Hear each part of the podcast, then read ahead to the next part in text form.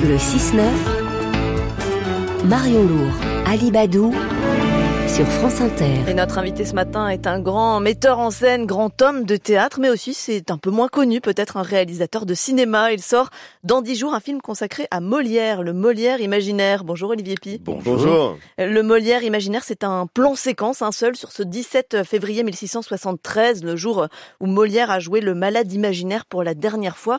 S'attaquer à Molière quand on est un, un, homme de théâtre comme vous, quand on a dirigé le Festival d'Avignon, quand on dirige aujourd'hui le Théâtre du Châtelet, c'est s'attaquer un peu à, à une figure tutélaire, c'est un plaisir euh, iconoclaste?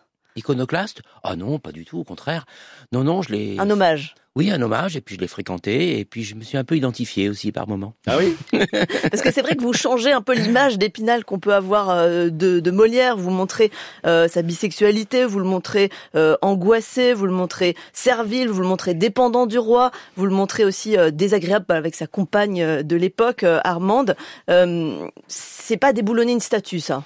Non, non, non, je me suis plongé dans tout ce qu'on pouvait lire sur Molière. D'ailleurs, il n'y a pas énormément de choses, hein. il n'y a pas énormément de biographies. J'ai lu tout ce qu'on pouvait lire et sur l'époque et de l'époque aussi. J'ai trouvé notamment ces textes passionnants, ce pamphlet La fameuse comédienne qui parle de l'histoire d'amour entre Molière et Baron, donc j'ai été le premier surpris. Le jeune acteur qui avait beaucoup de succès à l'époque. Celui qui a été son successeur. Il a repris tous ses rôles et puis il est devenu la superstar de la fin du XVIIe siècle.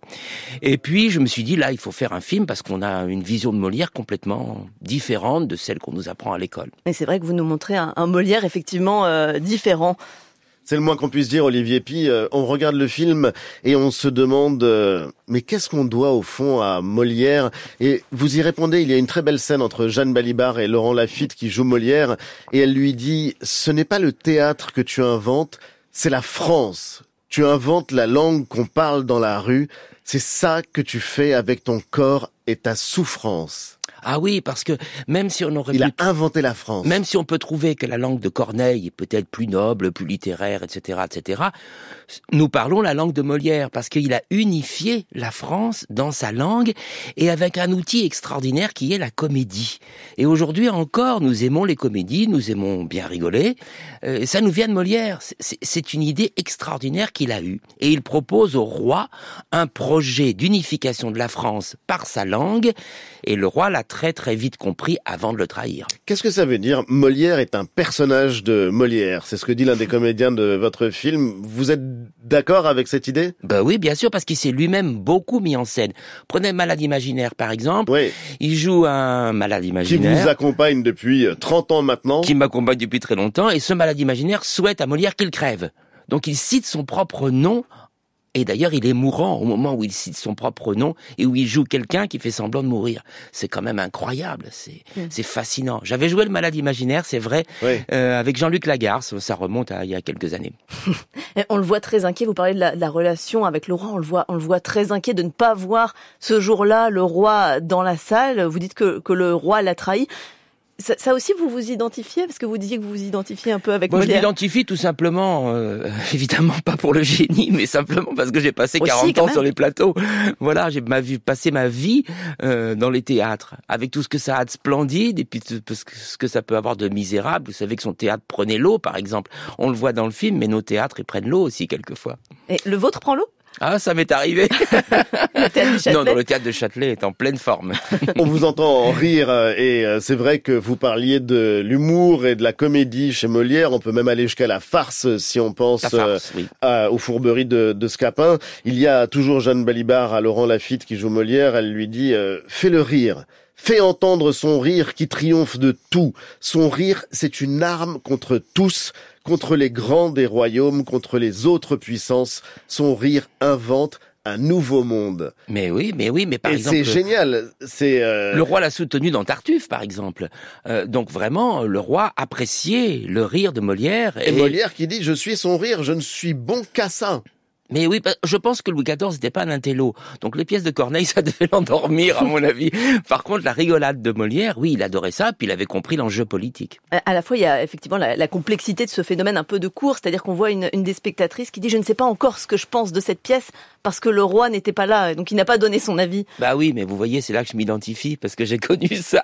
Ouais. C'est-à-dire Oui, oui, j'ai tout connu, bah, les cabales, et puis euh, les soirées de triomphe, et puis les soirées plus difficiles, et puis les la cour, elle existe toujours, elle existera toujours en France, bien sûr. Dans quel sens? Bah, dans le sens que un homme de théâtre est toujours soumis aux politiques, notamment dans le théâtre public, puisque c'est le théâtre public que j'ai servi. Donc bien sûr, nous sommes toujours soumis aux politiques, nous devons toujours plaire aux politiques. Et Et aux- notamment quand on a mode. tenu le plus grand festival au monde, euh, celui euh, d'Avignon, le festival de théâtre.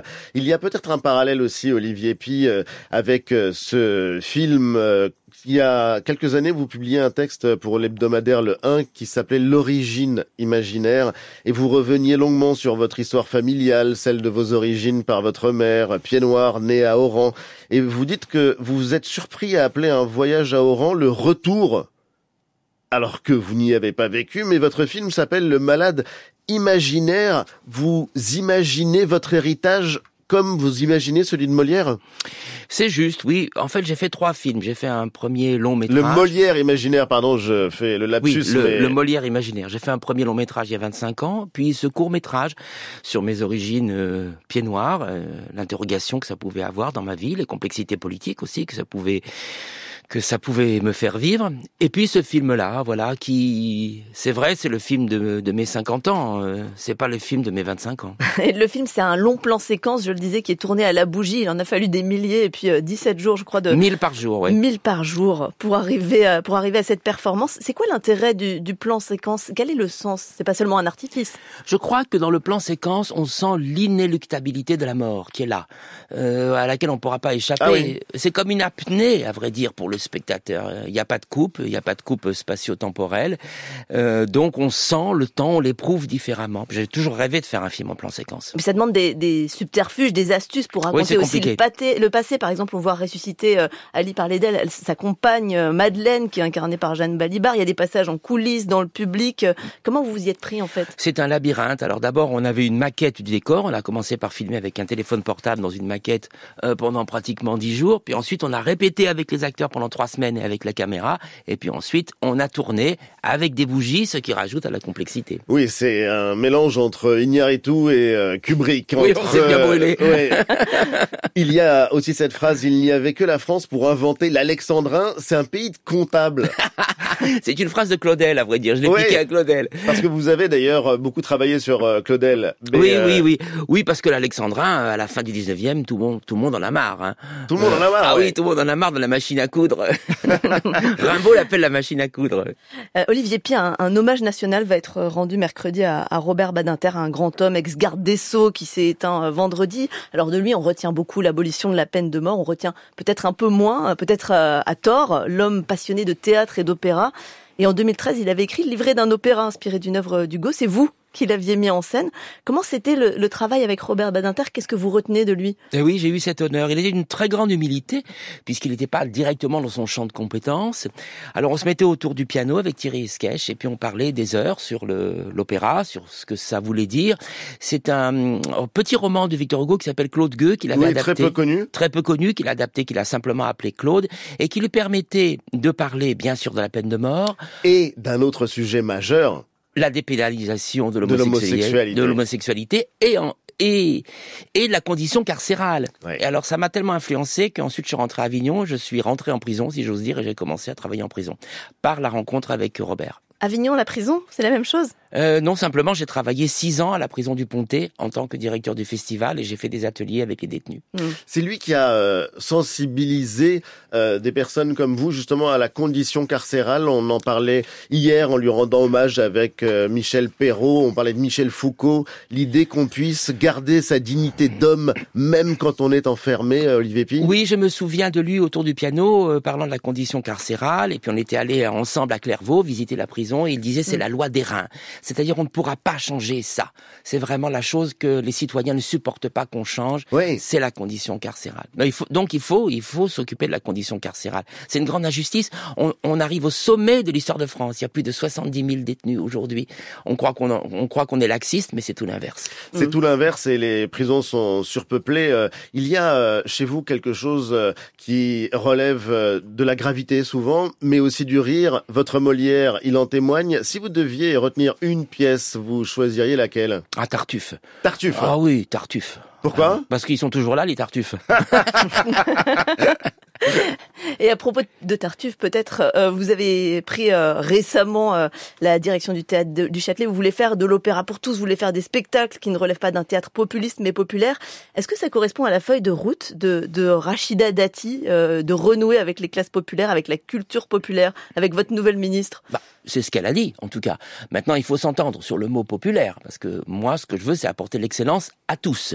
C'est pas faire du populisme, c'est ça que ça veut dire. Mm.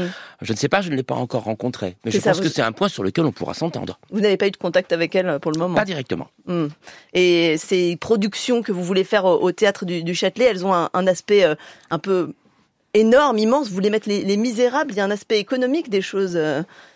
Mais oui, bien sûr, mais le problème de l'opéra, c'est que le billet est trop cher. Voilà, c'est le seul problème. Sinon, je pense qu'on en ferait tout à fait un, Et les un art populaire. productions, les productions aussi coûtent extrêmement cher. Bah oui, il y a beaucoup de monde sur le plateau, donc ça coûte cher. Oui. Donc il faut Et il y a trouver les les décors, moyens. les costumes. Il faut trouver les moyens que le billet soit pas cher. C'est ça, c'est le, la condition sine qua non de notre démocratisation culturelle. Et ça, c'est politique.